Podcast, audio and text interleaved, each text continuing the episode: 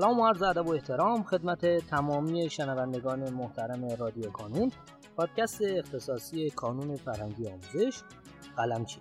در قسمت دیگری از پادکست رادیو کانون هستیم و توی این قسمت میخوایم یک ماجرایی رو برای شما بگیم و در مورد دبستانی ها صحبت کنیم. اگر خاطرتون باشه ما قبلا یک اپیزودی رو ضبط کردیم با خانم جاه پارسا که مسئول در واقع دبستان و متوسطه شهر تهران هست. توصیه میکنم اگر اون اپیزود رو گوش ندادین همینجا پاس کنید و برین اون اپیزود رو گوش بدین، چون ما توی اون اپیزود کلیات ماجرا رو خدمت شما گفتیم.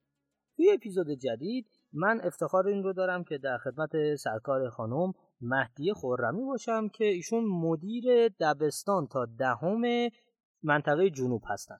خانم خرمی بسیار بسیار خوشحالم از اینکه شما تشریف آوردین و سپاسگزارم از اینکه وقت گذاشتین و اومدین. اگر سلامی دارین خدمت دوستان بفرمایید و خودتون یه مقدار کاملتر هم برای ما و هم برای شنوندگانمون معرفی کنید. سلام عرض میکنم خدمت شما و همه دوستان عزیزی که توی این پادکست همراه ما هستن. من مهدی خرمی هستم، مدیر منطقه تهران جنوب دبستان تا دهم. سه سال پشتیبان کانون بودم، دو سال در مقطع دبستان، یک سال در مقطع متوسطه اول. الان مدیر هستم در این مقطع و خیلی خوشحالم که در خدمتتون هستم. امیدوارم که بتونم کمک کنم و اجازه‌ی داشته باشم. خب خانم خرمی خیلی متشکرم. به من اجازه بدین که قبل از اینکه اصلا ورود کنیم به موضوع امروزمون، من از شما بپرسم که اصلا چی شد که خودتون اومدین کانون و اصلا آیا شما دانش آموز کانونی بودین و بعد بعد اینکه دانش آموز کانونی بودین چی شد که به عنوان یک کار حرفه‌ای بهش نگاه کردین و اومدین جذب این ماجرا شدین؟ اگه امکانش هست یه ذره در مورد این قصه برامون بگید. بله حتما. من خودم از سوم دبستان دانش آموز کانونی بودم از سمت مدرسه.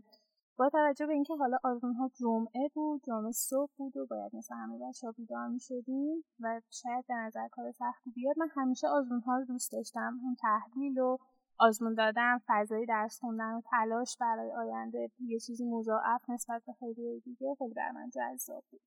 بعد از کنکورم آگهی‌های حالا استخدام پشتیبان کانون رو می‌دیدم، یکی از دوستانم اینجا استخدام شده بودن، اومدم فرم پر کردم و واقعا دوست داشتم کار کانون رو.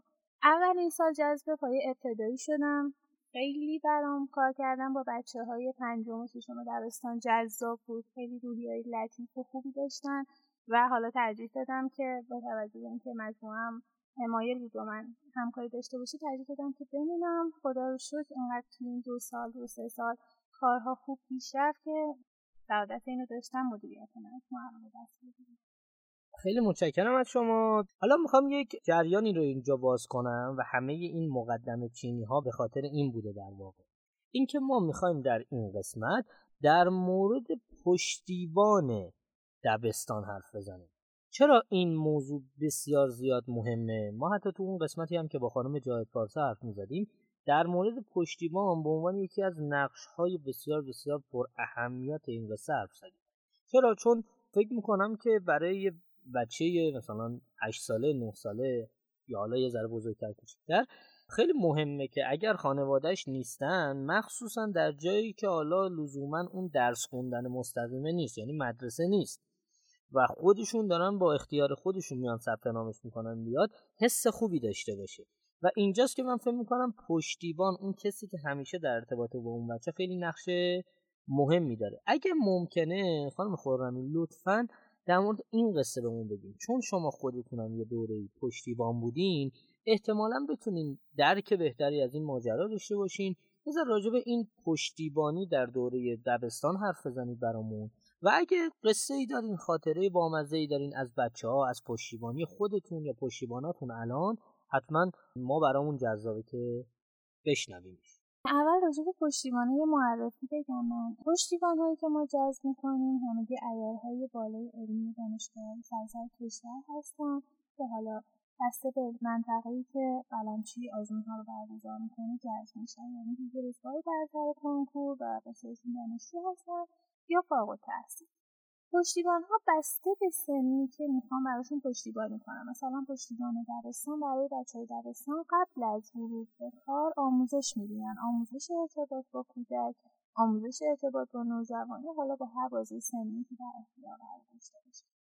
وظیفه پشتیبانی که وصل میشه به دانش آموز اینه که باهاش تماس بگیره هفته یک بار و تا اون تماسی که داریم برای تجربه شخصی خود من خیلی ارتباط نزدیکی شکل میگیره بین پشتیبان و دانش آموز، چون یه حالت هم مشاوره داره هم تدریس داره. پشتیبان خیلی میتونه که به دانش آموز کمک کنه، مخصوصا تو بچه‌های ابتدایی که یه خورده حالا اون دارن وارد دوران نوجوانی میشن، حرف شنوی از پدر و مادر کم میشه، چون هم پشتیبانشون حالت مشاوره‌ای داره، هم میدونن که خب یه قسمتی از حالت مثلا تدریس و درس میشه، نه خیلی نزدیکه که پیش نگیرن نه خیلی دوره که مثلا براشون سخت باشه ارتباط باش، خیلی ارتباط نزدیکی برقرار میکنن.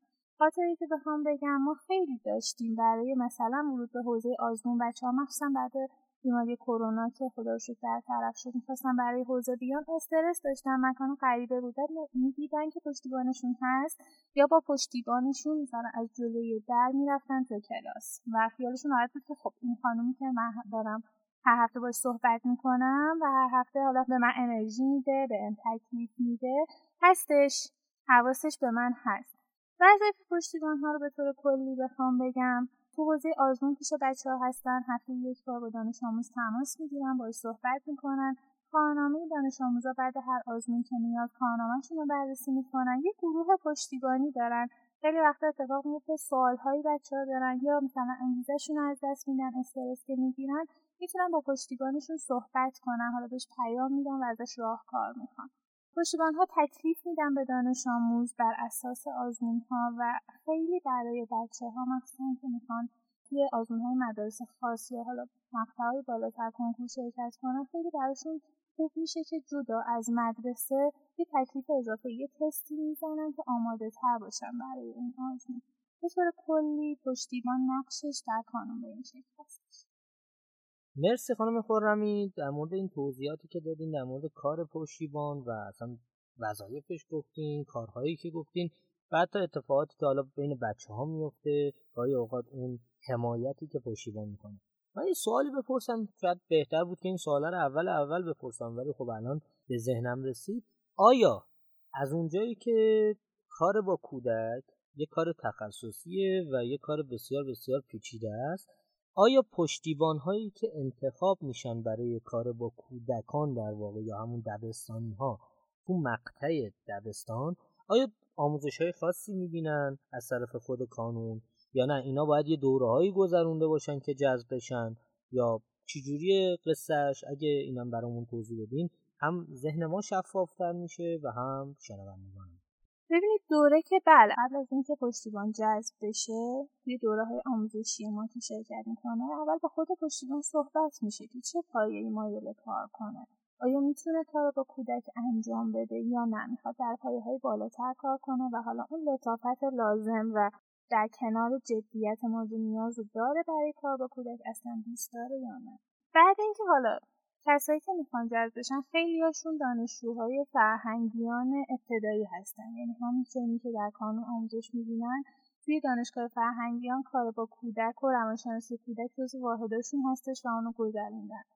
بله حتما که پشتیبان‌هایی که با کودک کار میکنن راه‌های ارتباطی لازم بهشون یاد میدن. خب بسیار عالی، این اتفاق خوبیه و اتفاقا برای هممون خیلی مهمه که اگر کسی داره با کودکانمون ارتباط مستقیم داره، مخصوصا کسی مثل پشتیبان که حالا هم نقش حمایتی مشاوره‌ای داره و هم گاهی ممکنه بخواد حالا درسی بده، چهار تا چیز بگه، خیلی مهمه برامون که واقعا این آدم آدم امنی باشه و آموزش دیده که خدا رو شکر من بعد از این سوالم فکر می‌کنم که آدم‌هایی که کانون داره باشون کار می‌کنه و پشتیبان‌هایی که ما داریم عموماً از این فیلتره رد میشن.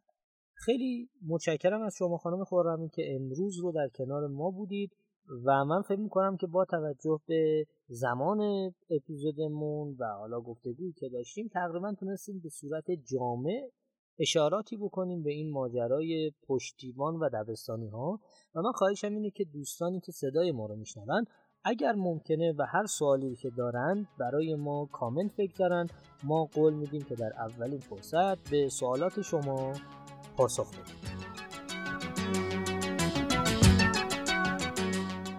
در پایان امیدوارم مسیری که آغاز کرده ایم بتونه نقشی هرچند کوچک در موفقیت دانش آموزان عزیزمون داشته باشه و همچنین تشکر میکنم از تمامی کسانی که ما رو در تولید هرچه بهتر این پادکست یاری میکنن.